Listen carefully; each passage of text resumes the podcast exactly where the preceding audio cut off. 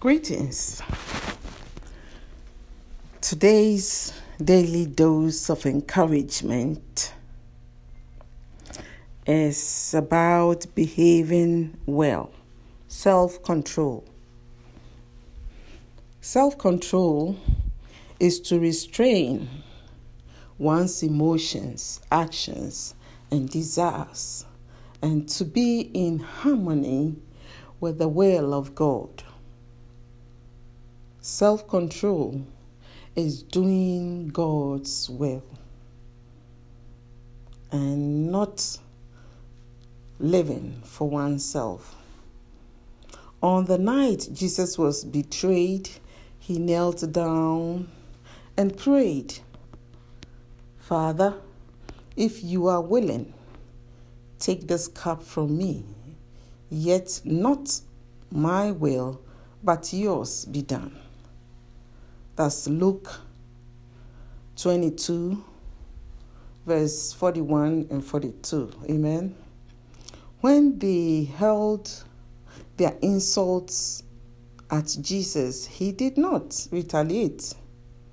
When he suffered, he made no threats. Instead, he entrusted himself to him who judges justly. That's First Peter 2:23. Like a city whose walls are broken down is a man who lacks self-control. A fool gives full vent to his anger, but a wise man keeps himself under control. The end of all things is near. Therefore, be clear minded and self controlled so that you can pray. Again, the end of all things is near. Therefore, be clear minded and self controlled so you can pray. So that you can pray. So that you can pray. During this Christmas holidays, don't be worried. Don't be so downhearted, worried,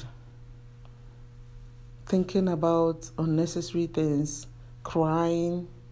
Don't be down. Pick up the Word of God, read it, meditate it, and pray. For the end of all things is near.